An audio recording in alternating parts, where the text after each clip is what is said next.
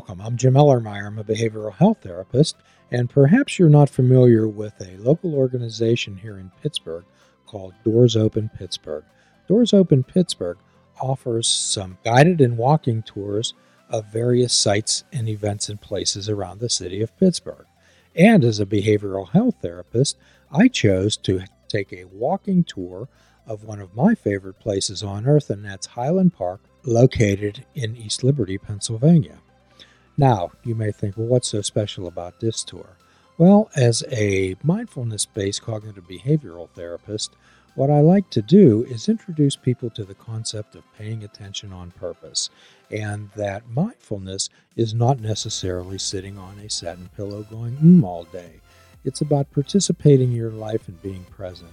On this tour, not only are we going to be introduced to the sights and sounds and historical data of Highland Park, what we'll also do is introduce you to various ways to participate in aspects of your life, to observe, to describe, to participate, to be able to label and describe accurately how you're thinking and feeling in order to create memories. As we go through life, we can accumulate t shirts, we can accumulate knickknacks, but one of the most important things and the only thing we really carry is memories.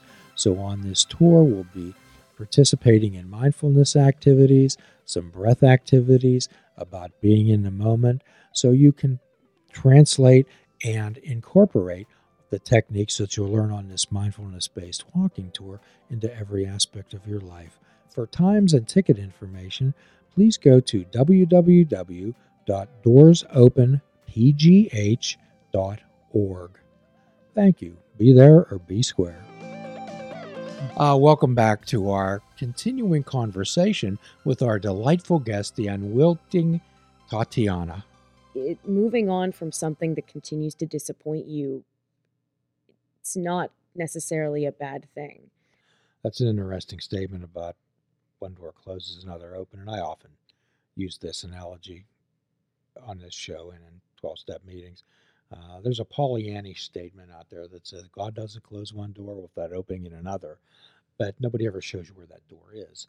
Uh, but in a 12 step world, we'll say, yes, that's true. However, it can be hell in the hallway. Mm-hmm. So the idea about life is navigating the hallway and navigating the hallway through the disappointments in your life, Jess. Well, for me, I, I mentioned before that like the door to performing kind of closed in that moment. Um, looking back, I think a better analogy would be that door was always available to me. I was just using the wrong key when I started college. And eventually I found the right one that opened that door for me, that brought that opportunity to life. Say more about that. Well, I I wanted to be a musical theater major and I wanted to eventually go on to perform on, you know, Broadway, Sure. but just perform on the stage doing musicals and plays and such. And I really thought that that was going to be the only way I could perform. My family was very encouraging of me being a performer, but um, they they tried to keep me realist. They tried to keep my expectations realistic, which sometimes was kind, other times it kind of put me down without being intentional. Um, the first time I told my mom that I thought I wanted to get involved in wrestling, her response was, okay, but I don't think you're athletic enough. And it stuck with me Ah, for years. And so I changed my expectations to if I do get involved with wrestling, I want to be a writer for wrestling. I want to go like write their newsletters or help with the storylines, or I want to be a manager or a commentator. I took away the idea that I could ever step into the ring and perform because, well, my mom doesn't think I can do it. So I'm just gonna be realistic about it. Um, so, how did you, what was the attraction with professional wrestling? honestly, because I uh, I've told a few friends this, I have this firm belief that professional wrestling and theater are twins. They are different entities, but there's so much similar about them. They're almost identical. There's so for wrestling, the things that stuck out to me were um, the costumes. Obviously, I I love I love amazing gear. I love staring at people's gear and being like, "Oh, that looks so good." Um, the music, uh, I go hard for a good entrance theme, and honestly, the storylines, especially the ridiculous ones, when I was first starting to watch, I have always been a fan of comedy. So the ridiculous storylines kind of pulled me in and gave me something to enjoy, something to follow. And then what were some of the people that you you followed who caught your attention on TV? When I first started, I really enjoyed watching DX, which was funny because uh, they did not have very long to go. We were fast approaching Shawn Michaels' uh, match against The Undertaker that would retire him. Um, Edge caught my eye. The women's division caught my eye because there was so much happening and there were so many different people. Um, around that time, NXT started up, and I found that to be just a grand old time because the original NXT was more like a competitive uh, reality show rather than what it is now, its own separate wrestling show. So there was a lot of challenges that were ridiculous, and everybody had to really bring forth their character. So all so that whole season one NXT cast really stuck out to me as well. So if one sits on the couch and says, "I'd like to be a professional wrestler," where does you where do you start? Well, you got to find a good school, and I found a school through school. I um, went to a Halloween party, I believe my sophomore, no, junior year. And I met these two kids, Kevin and Ashley. Uh, Kevin was dressed as Sasha Banks, and Ashley was dressed as Dean Ambrose, and their costumes were incredible. Yeah. So I went out of my way to tell them how good they looked, and they thanked me, and they were so excited to meet another wrestling fan. And then on the shuttle home, um, we all sat together and we started talking about wrestling and they casually dropped like hey you know we're actually training to become wrestlers and i thought oh that's cool and then i kind of forgot about it because it was almost midnight on halloween and everybody was exhausted but i kept in touch with them and one day a couple months later they pulled me aside and they said hey you know we still are training to wrestle and you mentioned wanting to get involved. So maybe come with us next week. Come with us to training. We've already told our trainer about you and how, you know, you might be interested. So he's cool with you coming and watching. But you can meet everybody and sort of see what we do, see how this works. And in that moment, I just kind of went, huh, okay, why not? Why not get a little backstage peek? I don't think I can do this, but, you know, it'd be cool to see. And um, so we all got up super early the following Sunday. We took a bus down to McKeesport, PA, and we went up this insanely steep hill that was nice and icy because it was uh, the beginning of February. and they introduced me to Quinn Magnum. And they also introduced me to uh, a couple of the people that worked Fight Society at the time. And everybody introduced themselves, said, Nice to meet you. Hope you like what you see. They put me in a chair and they started having practice. And I just kind of, I sat there and I watched all of practice and I watched what they were doing. And I just, I had this thought that just kept spinning in my head. That's not what I thought it was. I think I can do that. So tell us about how one trains to become a professional wrestler. Well, the process is different for everyone. It all depends on who's training you. For me, um, it's it started at learning the basics, bumping, rolling, your basic moves, and then it turned into learning to put those moves together and learning the in betweens of the moves. And then it turned into, okay, now make sequences. And then it turned into, okay, now make a match. And then it turned into, okay, now add an entrance, now add a character and just step by step by step adding together the little bits of every single match. until eventually, okay, put a match together, do the entrance, be your character, all of it. And eventually that turned into, okay, you're going to go on a show now and you're going to do it for real. What type of physical conditioning do you have to have? I always suggest to everybody to take a dance class or a boxing class. Um, I took dance classes my entire life. I never really settled into it because while everybody else was trying to be competitive, I was just there for fun.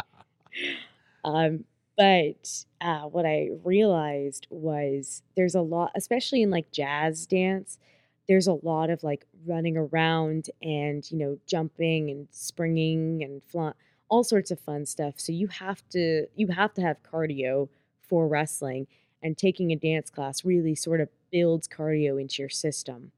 And the same thing with boxing, you have to be able to be on your feet throwing punches without getting exhausted for however long the round is, depending on, you know, where you're working and all that. And when I took a boxing lessons, they really beat us into cardio. They that was basically the majority of the class was cardio exercise. So I took those classes before I started training to wrestle. And when I started training to wrestle, I was the last person to lose my breath in the ring. Ah. And then I stopped taking those classes, and now I'm just like everybody else. But when I was first starting, it was impressive. That mat looks hard. It is a little bit. It also depends on the ring. I've had some rings where it felt like you were hitting a wooden floor, and other rings where it felt like you were hitting maybe like a, a extra firm bed. But every mat is different. So. So tell us about when the a promoter or your trainer said, I think you're ready for your first match? I've been waiting to tell this story for everybody. Uh, so, my first match, my first singles match at least, I had less than 24 hours notice. My, well, Quinn hit me up the night before and he said, Hey, do you have something that you can wear as wrestling gear? I know you don't have actual gear, but do you have something to wear? And I said, Yeah. Why? What's up? And he said, Cool. You're going to have your first match tomorrow. This is the story we want to tell. Um, make sure you have your stuff. And I just kind of stared at my phone. And my dad walked in and said, Why do you look like you just saw a ghost? And I just started going, I'm going to have a match. I'm going to have a match. Oh my God. And then he, all, and then uh, the next day when I got to the show, Quinn was like, "Okay, so you have your you have your outfit? Yeah. You have your shoes? Yeah. You have kick pads? No. Do you have music? Also no. Oh crap.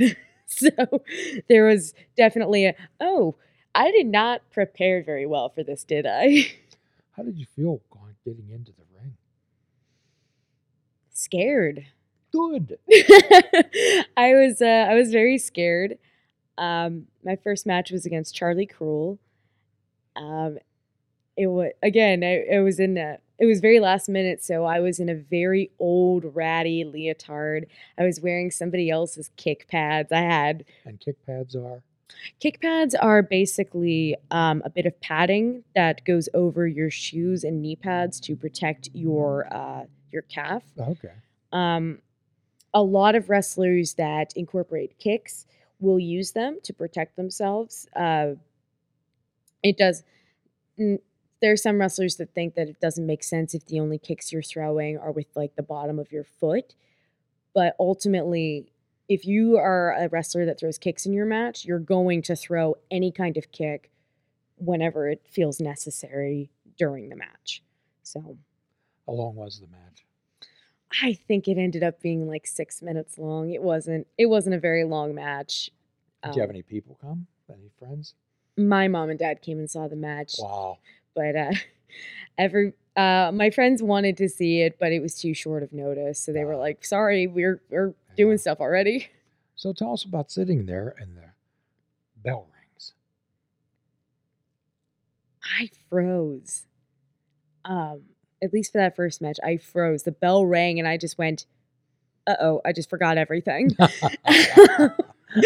I saw Charlie start moving and I went, oh yeah, we're locking up. And then I was like, uh, uh. So I, I was, I was terrified and I, I lost all semblance of reality and I just started following her lead, which Charlie did a really good job of realizing, oh, she just forgot everything. Okay, this is fine. This is fine.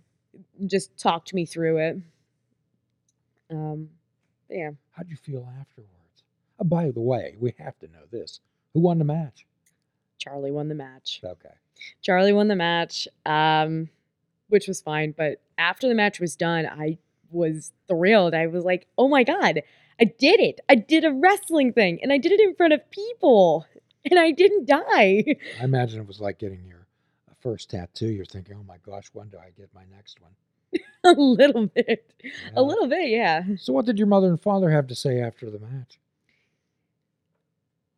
There, I think my mom's immediate reaction was, "Oh, you lost? Oh." they were proud of me though. Um, Well, how did you feel? Did you feel jazzed? Did you feel yeah. excited? Oh yeah, I was I was so excited. I was so happy. I think what I was scared of the most was messing up to the point of like getting yelled at. And instead, I mean, don't get me wrong, looking back at the match, especially compared to how I wrestle now, it wasn't that great of a match and mostly on Sure. me for being a baby essentially.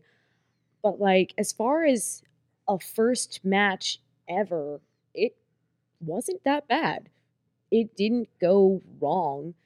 A few things got missed. There were some slow points, but like it wasn't a bad match. And nobody yelled at me. Everybody told me how proud of me they Wow. were. The, the energy in the locker room was very much, oh, she's making her debut. We're so happy. So I was just, I was so happy. I did it. We'll be continuing our conversation with the delightful Jess, also known as the unwilting Tatiana, professional wrestler, on our next podcast of Fishing Without Bait. And you're in for a real treat tonight because you have a free prescription from this show fruits, nuts, and vegetables, and unplug your television and take up fishing. And for a truly mindful experience, we suggest that you fish without bait. Do a kindness for yourself and a kindness for another. Forgive yourself and forgive another. Till all are free, none are free,